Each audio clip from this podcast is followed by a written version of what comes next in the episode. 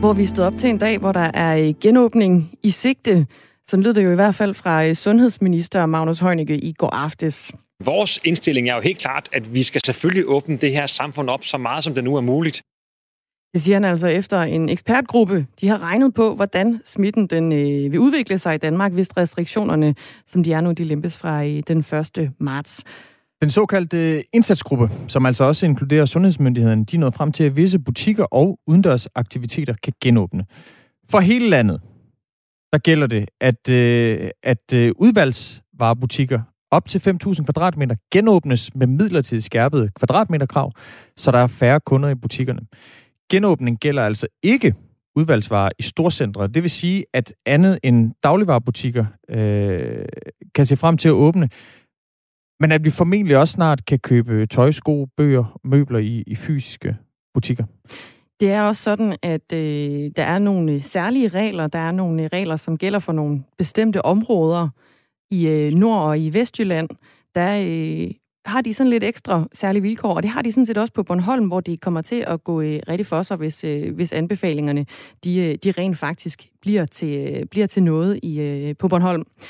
Det øh, betyder blandt andet, at der kan øh, skoleeleverne komme tilbage, efterskoleeleverne kan komme tilbage, butikkerne åbner, og det kan øh, frisørerne, men sanden også. Det bliver altså lidt mere hen imod noget normalt på, på Bornholm. Bornholm er dem, der er, der er tættest, eller afhængigt af, om de, der bliver fuldt, om der kommer politisk handling på de her anbefalinger, så er Bornholm altså dem, der er tættest på livet, som vi kender det før corona. Vi har en lytter, der er øh, måske noget utilfreds med i hvert fald, at det kun er på øh, Bornholm frisørerne, de, øh, de åbner. Det er Lars fra Sønderborg, der skriver, frisørerne bør absolut åbnes straks. Vi er mange, der trænger slemt til en der trænger slemt. Se bare på Lars Lykke og andre, der efterhånden har fået den der Nils Helvig frisyr, skriver Lars fra Sønderborg altså. Nils Helvig frisyr. Nils Helvig frisyr. Okay, det er, jeg har lige øh, googlet. Jeg tror, det er Nils, Nils Helvigs unge år, der, der hentydes til.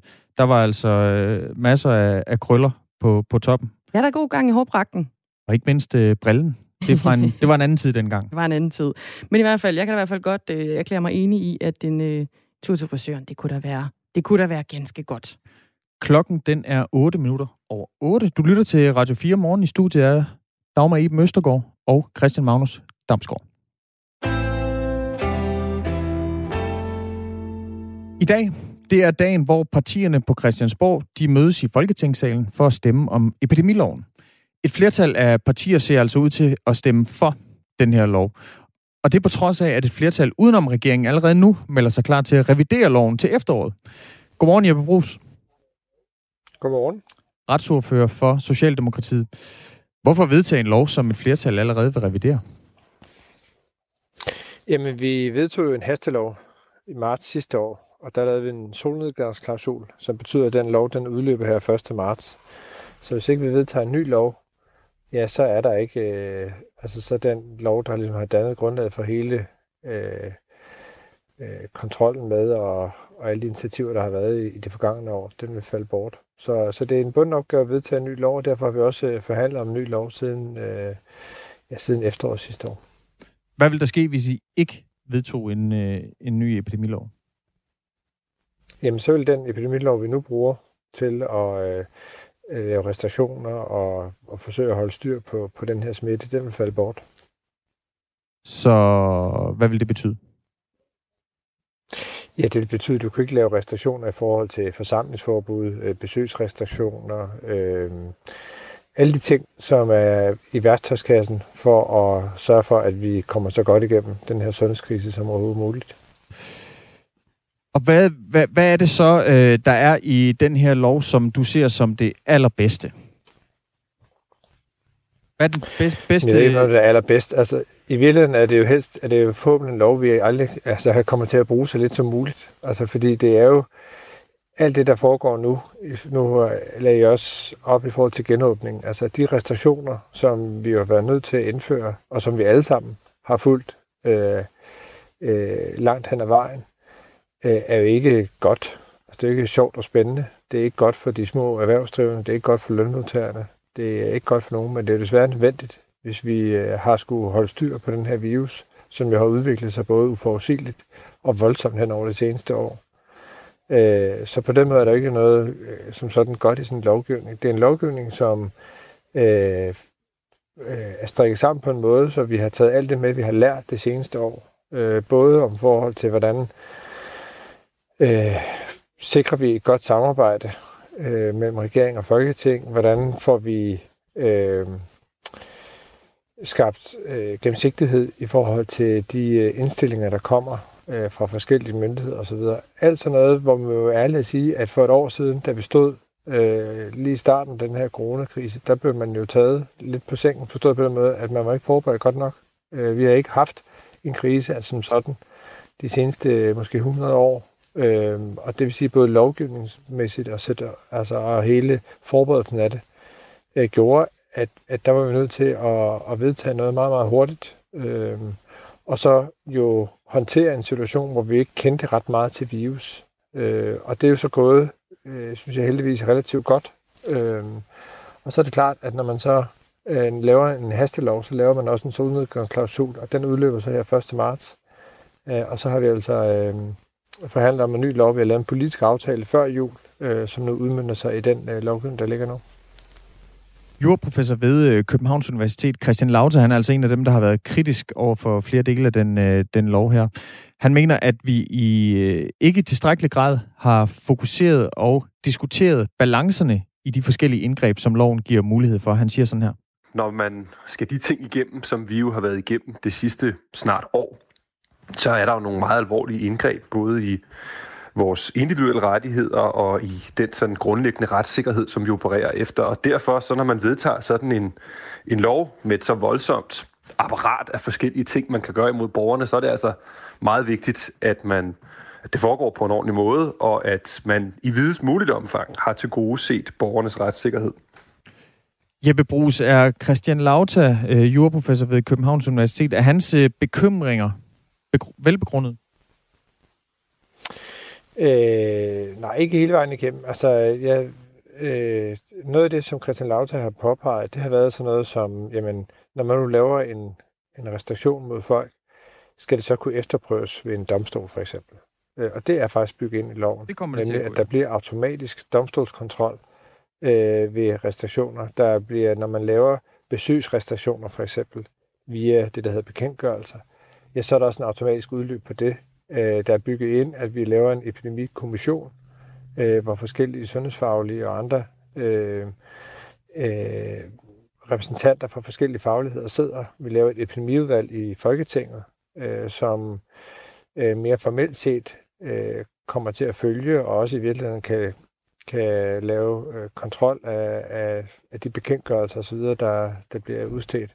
Så der er en lang række initiativer her, som både fokuserer på øh, at sikre borgernes rettigheder, øh, og som også sikrer på at, at, at, at på en mere formel måde tage læring af det år, vi har haft, øh, og etablere et mere formelt samarbejde i forhold til sådan noget epidemikontrol, øh, eller øh, styring mm. af sådan en epidemi øh, mellem Folketing og regering.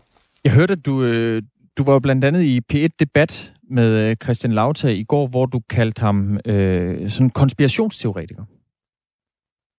Hvorfor gjorde du det? Nej, det gør jeg, det gør jeg faktisk ikke. Jeg sagde til ham, at øh, det han, en af de øh, kritikpunkter, Christian Lauter luftede i politikken den anden dag, mm. var, at han sagde, at det var som om, at øh, Sundhedsstyrelsen var kørt ud på sidespor, og det var måske fordi, øh, at den her lov bare lige meget præg af, af, af den situation, vi stod i. Og det sagde jeg bare, det, det, nu var han jo professor, udtalte sig som sådan, og så efterspurgte jeg hans belæg for den påstand.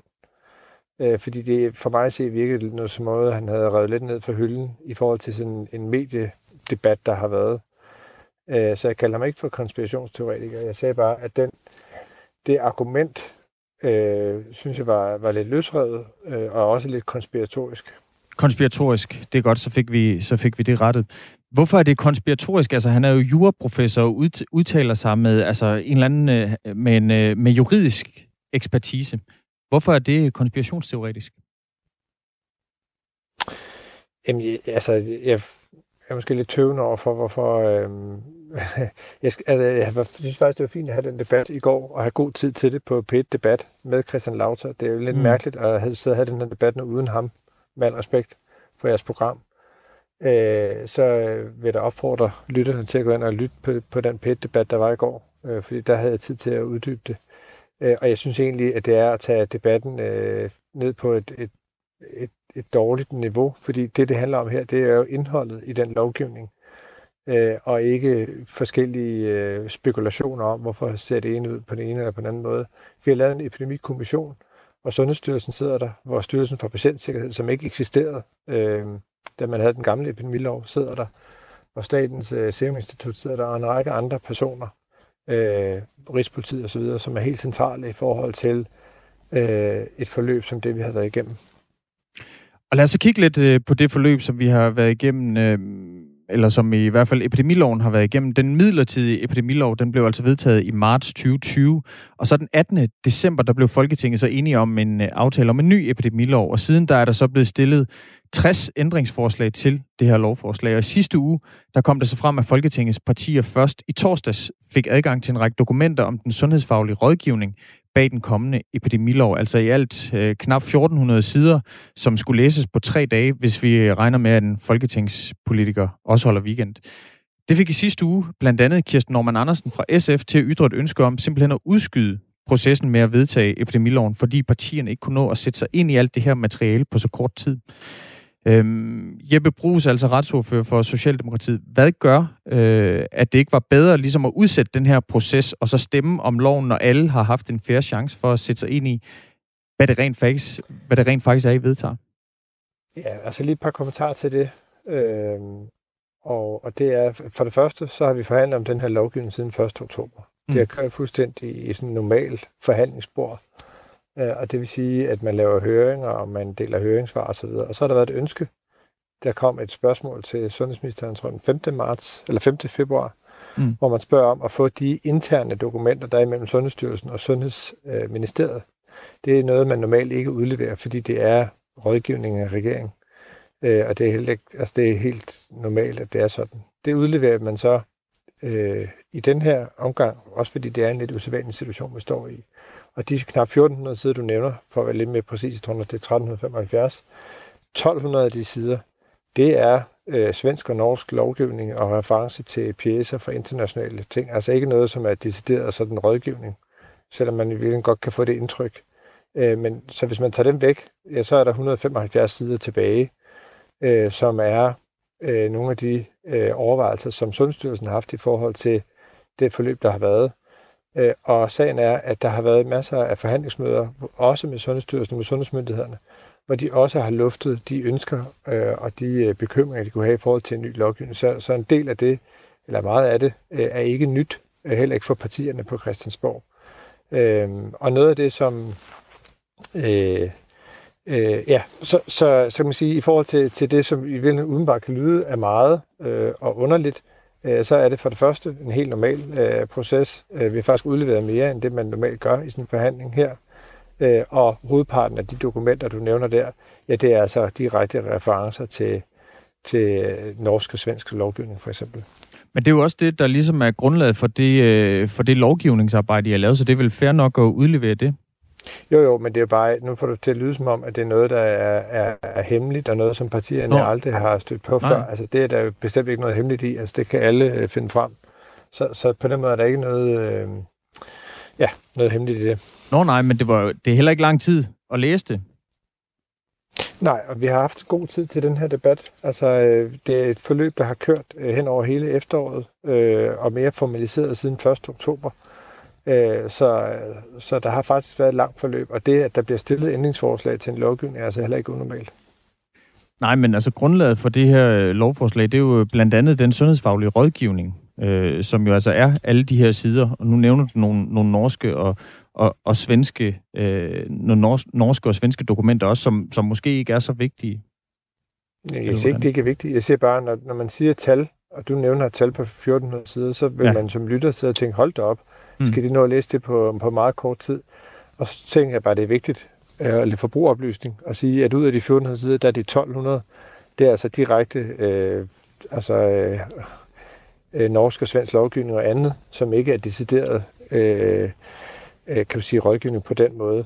Øh, og så er det også sådan, at de at det, der fremgår i de sider, meget af det øh, har partierne også haft adgang til at drøfte direkte med for eksempel Sundhedsstyrelsen på møder øh, øh, hen over efteråret. Øh, og det, det har jeg også noteret mig, at der er flere politikere, der er fremme og sige, at det er jo rigtigt nok, at den, nogle af de øh, noget af den rådgivning øh, har det jo sådan set, altså er de bekendt med. Øh, og at det, at der er en rådgivning fra en styrelse op i et departement op mod en regering, øh, som er, er jo slet ikke unormalt. Tværtimod, at det er sådan set, øh, det er jo derfor, de er der, skulle jeg til at sige. Øh, det er jo fordi, en regering har øh, et departement og nogle styrelser til at hjælpe sig øh, med at, at forme den lovgivning, som, som er hensigtsmæssig. Tak fordi du var med, Jeppe Brugs. Det var så lidt. Altså retsordfører for Socialdemokratiet. Øh, vi har også forsøgt at få et øh, interview med Venstre, Konservativ Folkeparti, Socialistisk Folkeparti, Enhedslisten, Radikale Venstre, og vi vil selvfølgelig gerne have spurgt dem, hvorfor de øh, stemmer for en lov, som de allerede nu ved, at de gerne vil revidere. Øh, vi har også forsøgt at få Dansk Folkeparti i tale. Øh, Dansk Folkeparti de planlægger ikke at lægge stemmer til loven, men de har desværre ikke haft mulighed for at stille op til interview her til morgen. Og dermed så blev klokken altså øh, 21 minutter over 8. Efterskoleeleverne på Bornholm og i Vest og i Nordjylland, de kan altså småt begynde at pakke øh, tasken igen og gøre sig klar til at komme det, vi kan kalde hjem til øh, efterskolen. I hvert fald, hvis man øh, lytter til den ekspertgruppe, som rådgiver regeringen om coronarestriktionerne, og som altså i går meldte ud, at efterskolerne i netop de her steder, altså i Vestjylland og i Nordjylland, de potentielt kan åbne den 1. marts. Og nu kan vi sige godmorgen til dig, Jakob Gravlund Jørgensen. Ja, godmorgen. Godmorgen. Du er forstander på Fjordvand Efterskole i Ringkøbing Skjern Kommune. Øh, og det er altså en af de kommuner, der ifølge ekspertgruppen står for en, øh, foran en mulig genåbning lige om lidt. Hvordan føles det, at de nu måske går en genåbning i møde? Jamen, det, øh, det var en rigtig god øh, nyhed at få. Det føles rigtig, rigtig dejligt. Jeg har 100 elever, der sidder derhjemme og, og venter som en flok galopheste i, i startboksen. Også. De, de er bare parate. Og, det, det bliver vi også. Nu venter vi lige på at, at få at vide, øh, hvilke retningslinjer vi skal, vi skal starte op under. Det har vi ikke fået at vide nu. Det er nemlig sådan, at der skal også laves en, der er nogle drøftelser i dag. Det er ikke sikkert jo endnu det hele. Der er nogle drøftelser i dag, øh, hvor sundhedsministeren han mødes med Folketingets partier for netop at snakke om de her øh, anbefalinger og hvad for en retning man, man nu engang vil, vil gå i. Vi kan også sige godmorgen til dig, Christian Hårgaard Jacobsen. Godmorgen.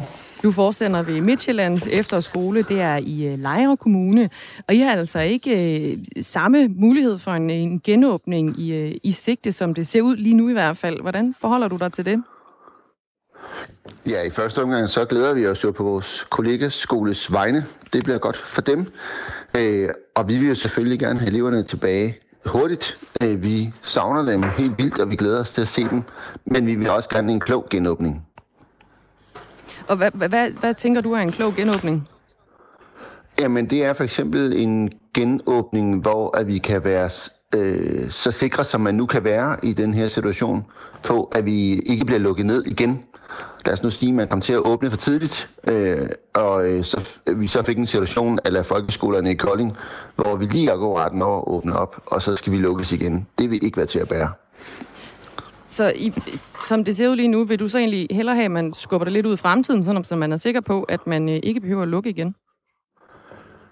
Altså med, med det forbehold, at vi selvfølgelig helst vil have eleverne tilbage så hurtigt som muligt, fordi vi savner dem, så sagde jeg faktisk til dem i fredags, da vi gik øh, på vinterferie, det har vi nemlig i den her uge, at, at hvis jeg fik valget imellem at vente en uge eller to, og jeg så fik et øh, bestyrket håb om, at vi ikke skulle genopleve en nedlukning mere, ja, så ville jeg faktisk hellere vente den uge eller to. Vi vender lige tilbage til dig, Jakob Gravlund Jørgensen, som er forstander på Fjordvang Efterskole, Fjordvand Efterskole i Ringkøbing Skjern. Øh, der kommer til at være en, øh, en model øh, for nogle særlige smitteforbyggende foranstaltninger, foranstaltninger hedder det, øh, som er udfærdiget af, af Sundhedsstyrelsen. Øh, og den model, den kender I ikke rigtig noget til jo på nuværende tidspunkt. Så hvordan forbereder I jer øh, egentlig til, øh, til den her mulige genåbning? Jamen, øh, vi forbereder os ud fra, fra de erfaringer, vi, vi fik øh, sidste forår, hvor, der jo også, øh, hvor vi også blev lukket ned med, med ret skrappe øh, restriktioner.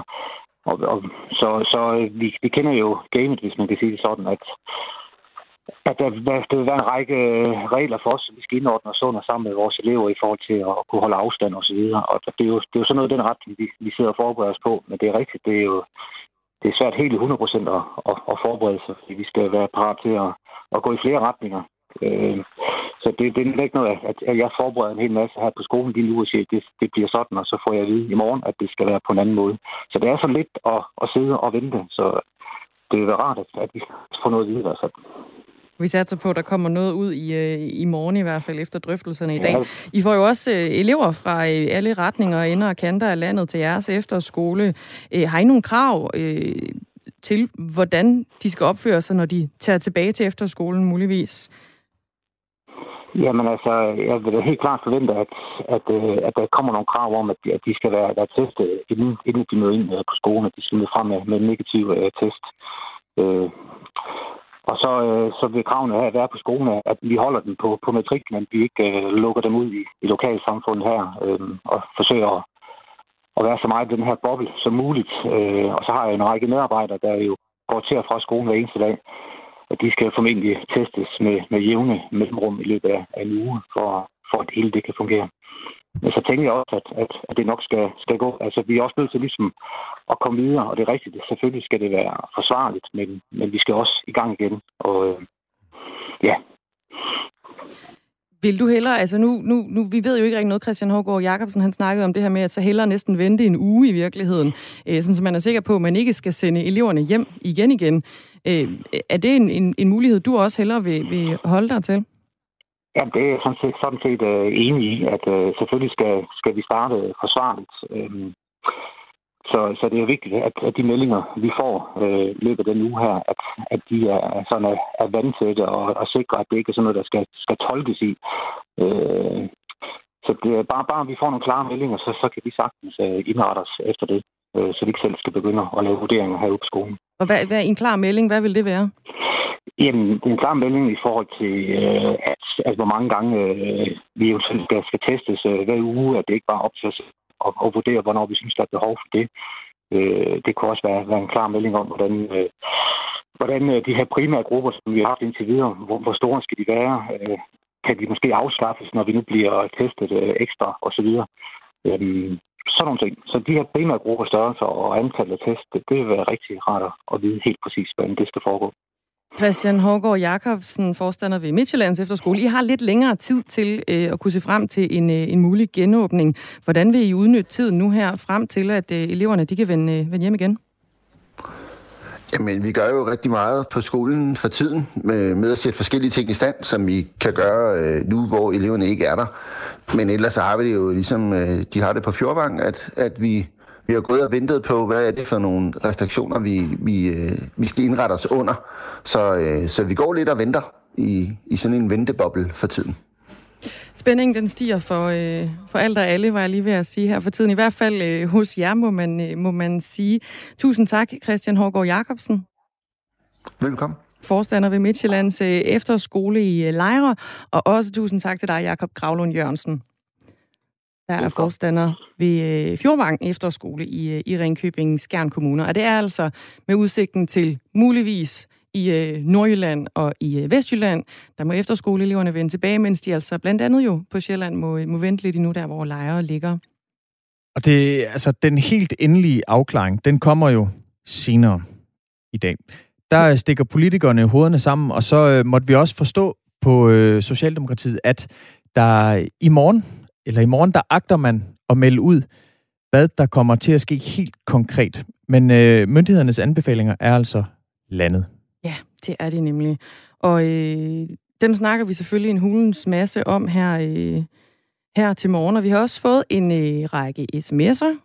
Nu skal jeg lige se, om ikke jeg kan... Øh... Ja, når vi det? Nu skal vi se, der... Øh... Ved du hvad? Jeg tror simpelthen, øh, vi, lader, vi rydder op i sms'en efter nyheder. Det må være konklusionen, fordi der er simpelthen tækket så mange ind øh, under interviewet med øh, retsordfører Jeppe Brugs. Så efter nyhederne, som kommer nu med Anders Weber, der rydder vi op i sms'en, og så går vi videre med noget digital kunst. Klokken er halv ni.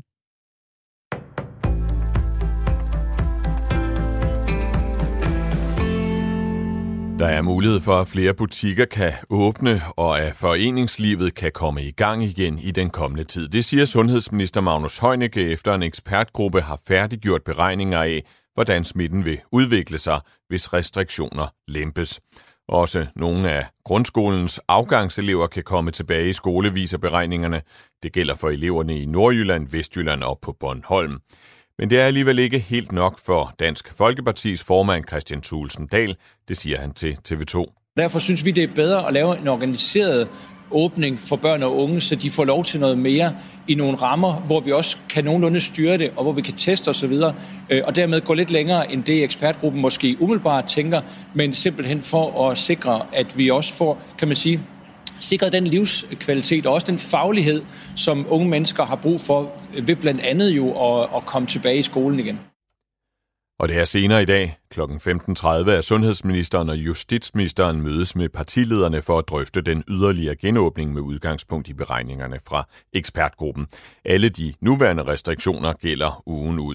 Og en kommende genåbning vil have konsekvenser i forhold til smittetallet, det siger sundhedsminister Magnus Heunicke til TV2. Smitten kommer til at stige, det skal man ikke tage fejl af, men det bliver altså på et niveau, vores myndigheder øh, vurderer, at vi kan øh, kapere, og det niveau, det hedder øh, en stigning op til omkring de 900 indlagte på vores sygehuse, når vi når midt i øh, april måned.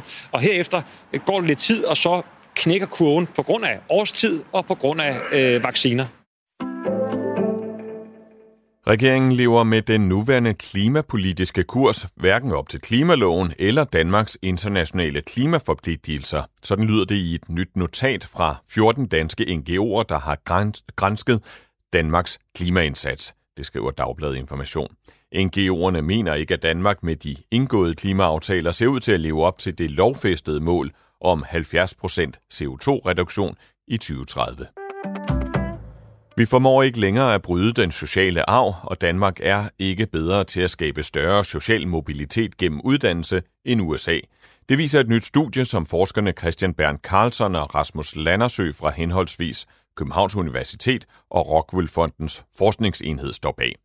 Og studiet sætter spørgsmålstegn ved den danske selvforståelse af vores uddannelsessystem, siger Rasmus Landersø. Lige nu der kan man sige, der sætter vi jo høj grad ind i forhold til uddannelsesvalg og uddannelsesmuligheder senere i livet, når vi altså for eksempel bliver 18 år eller 20 år. Øh, men hvis forskellen allerede er, øh, allerede er til stede der, så, øh, så kan det jo være, at vi i virkeligheden ikke formår at give alle lige muligheder. Efter flere dages forhandlinger og en eskalerende konflikt mellem Australien og Facebook åbner det sociale medie igen for nyhedsdelingen i landet. Facebook stansede muligheden for at dele og læse nyheder via platformen i sidste uge. Det skete som svar på et lovforslag, der krævede, at Google og Facebook skulle betale lokale medier for nyhedsindhold. Det indgåede kompromis betyder, at Facebook og Google formentlig ikke vil blive straffet med bøder, så længe de laver aftaler om betaling med nogle lokale medievirksomheder. Og herhjemme har regeringen meddelt, at den i næste måned vil præsentere et lovforslag, der skal medføre, at tech-giganter betaler for lokalt medieindhold. Det bliver gråt og skyde i dag, og der kan komme en lille smule regn, men vi får også et glimt af solen mellem 7 og 12 grader og svag til jævn vind. Det var slut på nyhederne her på Radio 4 i studiet Anders Weber. Og nu, godmorgen til Radio 4 morgen. Godmorgen til dig, Anders Weber, og også øh, godmorgen til dig, der lytter med. Det her det er Radio 4 morgen med Christian Magnus Damsgaard og Dagmar Eben Østergaard. Klokken den er 26 minutter i 9. Ja, jeg fik vist sagt, at klokken var, var halv otte, øh, inden vi gik på nyhederne. Ja, var det halv otte? Den er halv ni.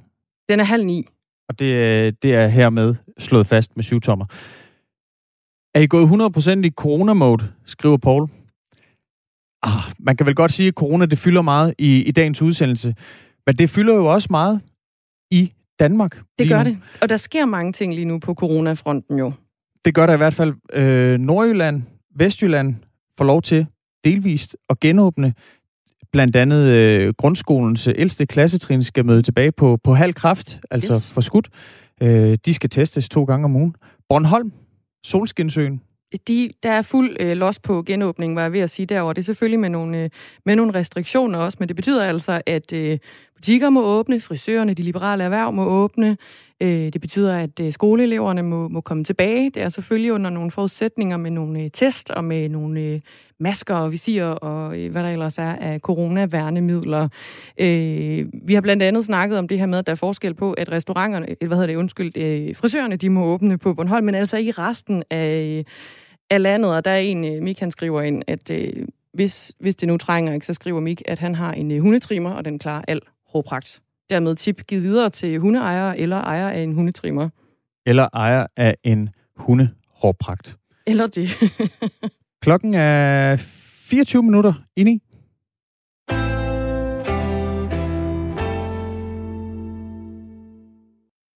Blockchain, Ethereum, Ethereum og øh, non-fungible tokens, også kaldet NFT. Det kan lyde som øh, noget volapyk i, øh, i nogens ører, men øh, ordene her, de dækker altså over en spritny øh, internetteknologi. Det er digital valuta, og så er det digitale kunstværker. Flere og flere ting, de bliver øh, digitaliseret, og nu er tiden altså kommet til, øh, til kunsten. Tidligere her på morgenen, der talte vi med en kunstner, der laver digital kunst. Det var Jonas Kasper Nielsen, øh, og det er altså kunst, du kan se på din computer, og, og, og en type kunst, øh, som har opnået en ret stor stigning i værdi og i popularitet. Digital kunst det er øh, ofte blevet forhandlet på mindre hjemmesider, men nu har et af de største internationale auktionshuse, Christie's, for nylig offentliggjort, at de altså vil sætte digitale værker på øh, aktion. Og de digitale værker her, de går altså under navnet NFT-kunst. Nu kan jeg sige godmorgen til dig, Niklas Pajk Milgaard. Tusind tak. Tak for at jeg kunne være med. Jamen, du er så velkommen. Du er medstifter af Nordic Blockchain, og en, øh, det er en non-profit profit organisation, der, der deler viden om, øh, om blockchain-teknologien. Og for at forstå, hvad den her nye digitale kunst er, så skal man først forstå, hvad blockchain er. Så vil du ikke lige prøve at beskrive det for os? Jo, jo. Lad mig gøre det sammenhæng. Øh, jo, for det er jo vigtigt at forklare den her underliggende teknologi, og hvordan det, det faktisk bare ikke er noget omkring Bitcoin. Øh, for at forklare, hvad blockchain er, så synes jeg, at det er rigtig vigtigt at snakke omkring, hvad en token er. En token, som du også fik sagt før, det er noget, man kan bytte. Det er noget, som vi anser, der har, der har øh, en eller anden form for værdi, og det behøver ikke være penge decideret. Når vi så snakker om non-fungible tokens, som er faktisk et økonomisk øh, slags ord, den bedste måde at se det på, det er, at det er et samleobjekt. Altså det er noget, der har en unik værdi, og det kan være kunst, eller endda skødet på dit hus. Og så tokeniser vi det, sådan så de får en kryptografisk identitet, og så bliver de lagt på en, en blockchain. Øh, det der er med en blockchain, det er, at den er transparent, den er troværdig, og det gør, at man nemt kan se, om hvorvidt der er en kopi, og hvem der egentlig har, hvad kan man sige, den her, altså hvem der egentlig har den her værdi. Øh, når vi snakker om non-fungibility, så er det noget, der rep- repræsenterer noget unikt, der ikke decideret kan byttes med, med, med altså ligesom en til en med en, en øh, med, øh, ja, altså man, man kan sige, det bedste måde at se på det, det er, hvis du samler Pokémon-kort, for eksempel, så ved du lidt, hvad jeg snakker om. Fordi man kan godt have to kort, som faktisk ser fuldstændig det samme ud, men prisen afhænger af, hvornår det her kort det er blevet, det er blevet, blevet, lagt, øh, blevet lagt ud, kortets tilstand, og, og, og alt det her data, det er så det, som vi samler op og få lagt på en blockchain, sådan så man kan se det meget transparent. Så det betyder, at man kan altså via de her blockchains se de her øh, digitale kunstværker, den her NFT-kunst, som det hedder, når det kommer ind i den her blockchain-teknologi, og så er det så offentligt tilgængeligt også, så man kan se kunstværkerne. Ja. Som på et museum kan man gå ind og finde de her kunstværker frem, men fordi at det så altså- er unik teknologi, som betyder, så, så er der kun én ejer. Ja, det er nemlig det, der er så spændende, fordi øh, nu snakker vi jo meget omkring den her digitale kunst, men det vi kommer til at se i 20, altså nu øh, fra, fra altså, øh, det vi kommer til at se nu, det er, at man også tager fysisk kunst, og så tokeniser man den her kunst der, hvor man, man så får det lagt op på en blockchain, for at ligesom alle de her faktorer, som den har, den skal blive mm, very, verified, og det er ligesom det, en blockchain går ind og gør. Og hvad, så hvad, forestil dig... Hvad, ja. Bare lige her, altså, hvad, hvad vil det så helt konkret sige, at man, man tokeniser kunst? Det er, at vi tager værdien af en ting. Lad os sige, at vi har et maleri, et fysisk, et fysisk maler, altså et, noget fysisk kunst, og så får vi lavet en token, som, som repræsenterer den her kunst, en til en øh, hvor at så øh, dit claim på den her kunst, det lægger vi så på en blockchain og ind i din punkt, som har din identitet. Hvis okay. du så øh, lægger den her token hen til min punkt, så er det så nu mig, der har det her claim på den her kunst.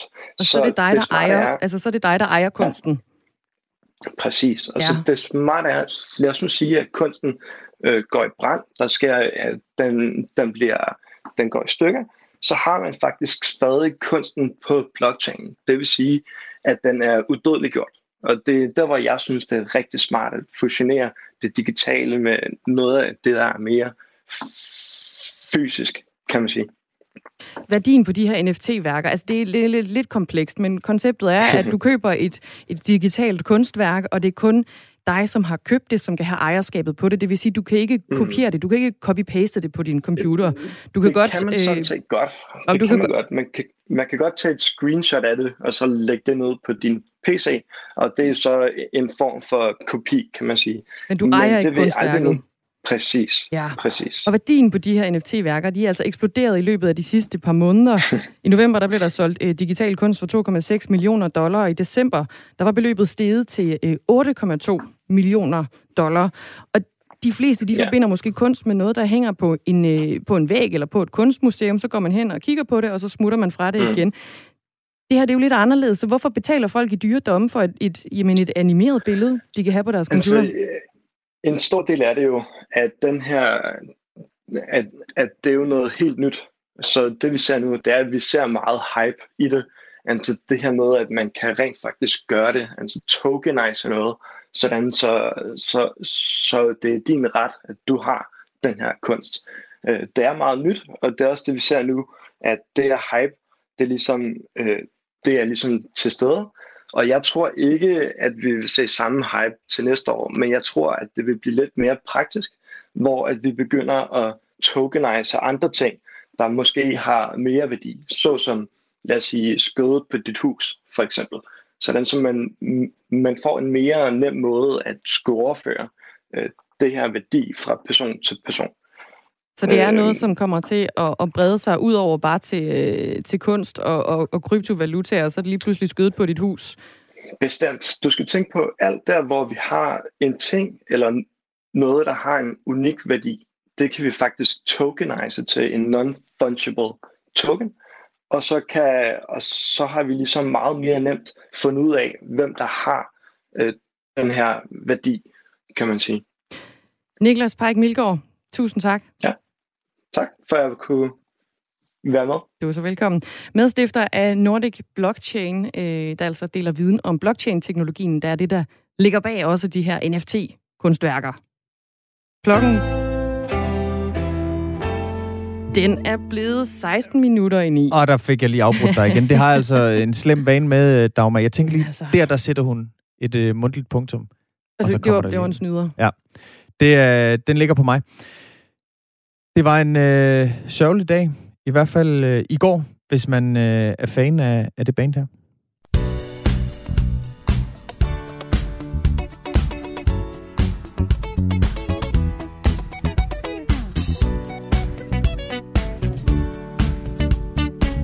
Sidder og jammer med, Tommer. Ja, en, det er lille, en lille dans. Daft Punk. Ja. Øh, Gry Manuel, DHM Cristo og Thomas Bangalter, de har altså leveret hits efter hits sammen, men nu er det slut. Den franske duo, der siden 1993 øh, har udgjort Daft Punk, de er altså gået fra hinanden og stopper med at lave musik sammen. Det har de selv offentliggjort med en 8 minutter lang video på YouTube, og nyheden bekræfter deres manager, Catherine Fraser, og for Pitchfork. Man ved ikke rigtig hvorfor. Altså årsagen til det her brud øh, i Daft Punk. Det er altså ikke øh, en, der i hvert fald er kommet frem i offentligheden endnu. Det er ellers noget, man godt kunne tænke sig at vide. Hvad delen? Altså siden 93, hvad er det nu, der gør, at de går fra hinanden? Daft Punk, de brød jo for alvor gennem, øh, igennem på den internationale musikscene, men albummet Homework i 1997, hvor I ser numre som Around the World og Da Funk fik folk verden over til at danse.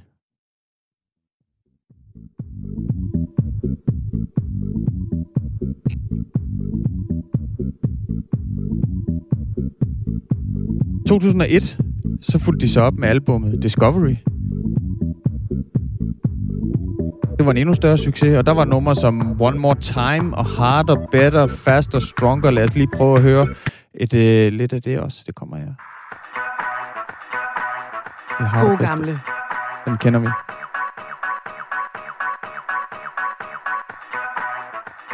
Guy Manuel de Homem Cristo og Thomas Bangalter, der især er blevet kendt for deres ikoniske, ikoniske robotdragter, når de optræder som, som Daft Punk. De udgav deres øh, seneste, altså indtil videre sidste album, Random Access Memories i 2013, hvor især nummeret Get Lucky med Pharrell Williams og Nile Rodgers, det blev altså en, øh, en bravende succes, og den vandt også øh, to Grammy'er. I 2013-udgaven af, af Gaffa-prisen, der vandt nummeret desuden prisen for årets bedste udenlandske sang, mens øh, Daft Punk blev kåret til årets bedste udenlandske band. I løbet af karrieren, der har øh, Daft Punk altså vundet seks Grammy'er og en lang række andre priser. Skal vi lige høre lige lidt af det her? faster, stronger. More than power, power, never.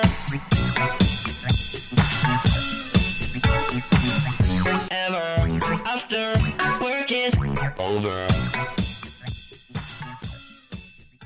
Klokken er 13 minutter i. Det har et frisk nummer også at stå op til, hvis man lige har vågnet. Det må man sige. Det kan jeg godt lide. Så er der gang i dagen, ikke? Det er godt. Det er så godt. Regeringens ekspertgruppe skal vi øh, snakke om nu, fordi de vurderer, at butikker, som øh, sælger andet end dagligvarer, de kan åbne i øh, hele landet. Det kom frem i går. Mens der kan afgangselever i grundskolen og på ungdomsuddannelserne se frem til at komme i skole igen. Men det er altså kun på øh, Bornholm og i Vestjylland og i Nordjylland. Og det samme, det kan efterskoleeleverne også, hvis man altså følger ekspertgruppens vurdering, så kan de altså også åbne igen. Men øh, mange dele af landet, de er ikke øh, nævnt af ekspertgruppen i forhold til en eventuel øh, genåbning her den, øh, den 1. marts, og det er blandt andet Guldborg Sund Kommune øh, på Lolland Falster. Og det er du ikke helt tilfreds med, John Breder? Det er rigtigt. Det er jeg ikke helt tilfreds med. Godmorgen. Godmorgen, du er borgmester i øh, Guldborg Sund Kommune. Hvorfor er du ikke øh, helt tilfreds? Jamen, det undrer jo, når man taler om regional øh, genåbning, at man så overhovedet ikke tænker på Sydhavsøerne, altså Lolland og Falster. Altså, der bor 100.000 mennesker, og vi ligger helt i bund øh, med smitte. Øh, I Guldborgsund, der har været fire smittede øh, i den sidste uge, og på Lolland har der været øh, syv. Og det er altså ud af 100.000 mennesker. Altså, hvis man kan åbne andre øer, så tænker jeg, så kan man altså også åbne øh, Lolland Falster. Øh, grænserne er jo lukket. Så det er jo ikke sådan, at der er risiko for, for noget i den vej. Øh, så en regional genåbning, det må altså også omfatte øh, Lolland Men kan man ikke vente rundt og så se det på en anden måde og sige, at det er meget fedt, der er nogen, der lige er forgangskommuner her, så kan de være sådan lidt nogle testkaniner? Jo, men øh, så vil jeg i hvert fald gerne øh, melde mig i køen som testkanin, fordi når vi har så lave smittetal, og, øh, og, og der tales om genåbning, så må man også indtænke, øh, hvis man kan tænke Vestjylland, øh, Nordjylland og Bornholm, så giver det altså rigtig god mening, at man så også i den anden ende af landet tager London Falster med. Det vil passe rigtig fint i forhold til at teste af fire forskellige steder i landet. Ja, nu nævner du øh, Bornholm her. Der bliver altså åbnet øh, eller lukket ganske markant op på Solskinsøen. Altså grundskolerne genåbnes, og, og det gælder altså alle klassetrin. Det gælder også klubtilbud, øh, og som, øh, som vi også har talt om tidligere, altså også efterskolerne. Alle øvrige uddannelser, altså både ungdoms- og voksenuddannelser, videregående uddannelser, højskoler, bliver også lukket op. Og så hæves forsamlingsforbuddet fra, fra 5 til 10 personer. Hvis de her anbefalinger fra ekspertgruppen øh, hvis øh, regeringen øh, og Folketingets partier vælger at følge dem, så betyder det blandt andet også, at, at alle Bornholmer, de skal, de skal testes, øh, anbefales at blive testet en gang om ugen. Øh, og så kommer der også en, øh, en anbefaling om to ugentlige test af, af lærere, elever og studerende på ungdoms- og voksenuddannelser. Og så bliver der altså også et krav om fremvisning af en negativ test øh, for at kunne rejse til og fra Bornholm via færge eller fly. Øh, John Breder, altså borgmester i Guldborgsund Kommune. Nu er Bornholm jo noget mere isoleret end Lolland Falster, øh, og man kommer ikke lige så hurtigt i, i kontakt med resten af landet. Det her spiller det ikke også ind, tænker du? Jamen, nu skal det jo ikke lyde, som om jeg ikke under Bornholmerne, at de kan åbne op. Det er rigtig godt for Bornholm. Øh, men, men man bliver altså også nødt til at have de objektive briller på i det her, og så sige, at der er jo fly- og færgeafgang imellem øh, Bornholm og København, og, og rigtig mange øh, Bornholm og Københavnere for den sags skyld øh, pendler jo på tværs. Så der er absolut ingen risiko være, som er større end den, man ser der, ved også at åbne Lolland Falster op. Vi har også nogen, der pendler øh, nordpå og, og nord øh, til syd. Men der er ingen forskel øh, i, i det som sådan. Altså, nu kan jeg ikke huske Bornholms øh, smittetal, øh, men jeg kan i hvert fald bare konstatere, at når vi ligger nede og, og har en 10-11 smitte den sidste uge, og i øvrigt har haft det igennem rigtig, rigtig lang tid, så kan jeg overhovedet ikke se et eneste argument for, at man også skal åbne på London Fast. Det virker lidt som om, at, øh, at man slet ikke kigger sydover og tænker, øh, at London Fast er jo delt fra Sjælland via en øh, farøbro. Så om der er en bro eller der er øh, færger og fly, det kan jeg ved Gud ikke se nogen forskel på. Altså. Øh, på Bornholm, øh, nu var du selv inde på det her, øh, de har et incidenstal på 12,7, altså det er antal smittede per 100.000 indbyggere de sidste syv dage. Øh, der er incidenstallet for Bornholm 12,7, og for Guldborgsund Kommune, der er det altså 6,6, altså lavere end på Bornholm. Har du, øh, har du talt med nogen inde på Christiansborg om, øh, om det problem, du står med her? Det vil jeg adressere øh, lige så snart, som øh, vi er færdige med den her telefonsamtale. Det er jo først her til øh, morgen, at man faktisk øh, har fået de her øh, anbefalinger frem. Og jeg har i hvert fald hørt øh, flere partiledere sige, at øh, nu skal vi altså også lige kigge med en gang sund fornuft øh, på det her. Og sund fornuft i forhold til ekspertgruppen, det er altså ikke kun bare at putte matematik ind i det regnstykke, det er virkelig også at kigge på, jamen, hvordan ser det her ud? For eksempel på Lolland Falster. Øh, og, og, og du siger jo lige nøjagtigt også selv. Altså, vi ligger nede på halvdelen af smittetallet af Bornholm, og det gør vores nabokommuner også. Så det var, hvis nu at, at nabokommunerne havde ligget meget højt, så kunne jeg jo sige, okay, ja, det kan jeg godt forstå, fordi øh, så vil der være en risiko for, at man pendler ind og ud af kommunen. Men altså, Lolland, Guldborgsund og Vordingborg, altså vores to nabokommuner, de ligger lige så lavt, som vi gør. Og derfor så se nu at åbne op, og så er vi klar til at teste. Øh, vi har rekrutteret øh, det personale, der skal teste, så vi kan faktisk starte den der teststrategi, som der lægges op til. Den kan vi starte på mandag, så få nu Lolland fast med. Nu siger du, at sund fornuft det ikke kun er matematik og beregne på smittetal ved, ved åbninger osv., men er det ikke netop det, der er sund fornuft? At der har siddet nogle eksperter og vurderet, jamen, hvad kommer det til at betyde, hvis vi genåbner de ældste klassetrin i skolerne i bestemte områder af landet osv., og så er man kommet frem til, at det her det kan vi gøre, uden at vi risikerer, at sundhedsvæsenet bliver, bliver overbelastet. Og det virker jo som om, at man ikke er klar over, at Lolland Falster er en del af Danmark. Øh, og dermed så skulle det vel tages ind i ligningen også. Altså når tallene ligger endnu længere nede hos os, end de steder, hvor man ønsker at genåbne gradvist, hvilket jeg synes gradvist er meget fornuftigt, så virker det unægteligt meget mystisk, at man så ikke også siger, jamen okay, øh, Lolland Falster ligger sådan set i enden af landet imod en lukket grænse mod Tyskland, så giver det jo rigtig, rigtig god mening også at tage øh, sydafsøgerne med. Hvad vil du gøre for, for at øh, Guldborgsund øh, kan blive taget i betragtning til en genåbning? Jamen, jeg vil selvfølgelig adressere det nu her i formiddag til øh, de kontakter, jeg har på Christiansborg, og så må vi jo se, om der er nogen, der øh, kommer til fornuft i løbet af dagen. Det tror jeg, der er, fordi øh, når først man får kigget rundt i landet på de her tal, øh, også hos dem, der skal tage beslutninger om det her, så tror jeg, at det vil gå op for de fleste, at det giver ingen mening, hvis ikke også øh, at øh, sygehusøerne de åbner på samme niveau som de andre. Hvad betyder det for, for Guldborgsund øh, at være, være lukket ned lige nu? Altså, hvad kan du se? Øh, hvad, hvad siger borgerne til dig?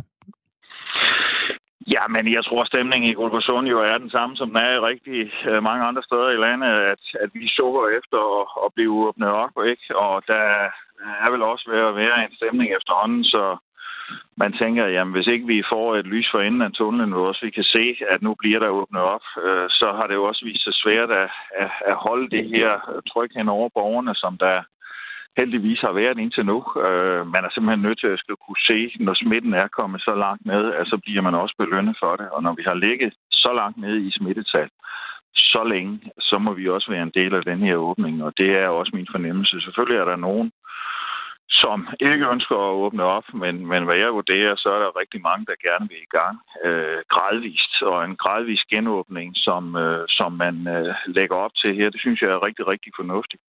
Og når vi så til med også er øh, klar til den her teststrategi, så kan jeg ikke se det eneste argument for, hvorfor ikke vi skal være med i det. John Breder, tak fordi du var med.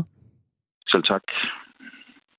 Altså borgmester i Guldborgsund Kommune, og... som altså ligger med et øh, incidenstal på 6,6, altså lavere end Bornholms incidenstal, der ligger på 12. Og derfor så vil øh, John Breder, som vi hørte her, altså også gerne øh, med, øh, med som værende en del af den her genåbning, der sker i dele af landet. Og det lød på ham, som om han er nærmest allerede nu er i gang med at øh, taste et nummer ind til nogle øh, folketingspolitikere for at, øh, for at høre, hvad der foregår, og hvordan kan det være, at lige præcis hans kommune altså ikke er med i den her genåbning, når nu incidenstallet er så lavt. Det er ikke bare lød sådan. Det, det tror jeg faktisk, han sagde. Det, ja, Ja. Det siger du, du, du lige nu. Lige efter han har været ja. med her. Vi kan i hvert fald sige, at øh, der er jo landet den her vurdering fra, øh, fra eksperter og myndigheder i går. Øh, så der er stadigvæk ikke noget, der er 100% sikkert, fordi det skal nemlig drøftes med, med Folketingets partier i dag. Øh, og så først i morgen, der vil et, øh, et resultat af det her blive, øh, blive meldt ud. Så det venter vi selvfølgelig på i, i spænding, må vi sige. Vi ved i midlertid, i hvad det er, den her indsatsgruppe har, har indstillet. Den er indstillet af udvalgsvarebutikker, altså det er sådan noget som skobutikker, tøjbutikker, øh, møbelbutikker blandt andet, øh, som har et øh, butiksareal på op til 5.000 kvadratmeter, at de genåbnes med midlertidigt skærpet kvadratmeterkrav, så der er færre kunder i butikkerne. Og den genåbning her, den omfatter altså ikke udvalgsvarebutikker i storcentre. Øhm, så ved vi også, at udendørs kulturinstitutioner øh, over hele landet, øh, der bliver også anbefalet, at de kan genåbnes, hvis det vel og mærke sker med krav om negativ test. Og hvad det helt præcis er, der ligger i det her udendørs kulturinstitutioner. Det er ikke sådan øh, nærmere defineret, men det er nok noget, vi bliver kloge på i løbet af, af i dag og i morgen. Det kunne godt lugte lidt af noget, noget foreningsliv øh, udendørs foreningsliv i hvert fald. Øhm, det er ligesom det, der gælder for hele landet. Hele det ganske danske land øh, af de ting her, du lige ridsede op, Christian Magnus. Så er der nogle særlige forhold, der gælder for øh, Vestjylland og for Nordjylland, øh, og jo sådan set også for Bornholm, og det var hele anledningen til, at vi snakkede med, med John Breder. Øh, I de her to landsdele, altså i Vestjylland og i Nordjylland, der kan alle afgangselever i grundskoler og ungdomsuddannelser, voksenuddannelser, komme tilbage hver anden uge, øh, og det er så under en forudsætning af, at der bliver foretaget coronatest to gange om ugen. Og efterskoler, de kan også genåbne med fuld fremmøde, og det er altså ud fra sådan en model øh, med nogle særlige smitteforbyggende øh, foranstaltninger, som på den ene eller anden måde er udfærdiget af, af, af Sundhedsstyrelsen. Øh, og hvis nu smittesituationen den også egner sig i andre landsdele, så vil man så kunne foretage samme genåbning som i Vestjylland og i Nordjylland øh, flere andre steder også senere hen. Ja, og det var altså Vestjylland og, og Nordjylland, og så er der jo Bornholm. Bornholm, Bornholm, Bornholm. Som i den grad kommer til at leve op til, til, til sit klippeøs kælenavn. Fordi der kan frisørerne, så fremt at sundhedsmyndighedernes anbefalinger bliver fuldt, ja, der kan frisørerne åbne igen. Så bliver der altså også øh, åbnet for, for grundskoler, det er alle klassetrin, og efterskoler, øh, det er ligesom, øh, ligesom det gælder Vestjylland og, og Nordjylland. Men her, der går man endnu videre. Der får de liberale serviceerhverv øh, også lov til at genåbne, dog med et krav om mundbind. Forsamlingsforbuddet hæves fra 5 til 10 personer. Øh, men det sker altså under en række forudsætninger, som skal være opfyldt for, at smitten ikke stikker af. Blandt andet så anbefales det, at alle Bornholmer bliver testet to, øh, en gang om ugen, og så er, er der også øh, en øh, anbefaling om, om to ugenlige test af lærere, elever og og studerende på vok- ungdoms- og voksenuddannelser. Det kommer der helt sikkert øh, meget mere om, og vi holder selvfølgelig også øje med udviklingen her på Radio 4, men det bliver ordene for i dag. Nu er der nemlig nyheder.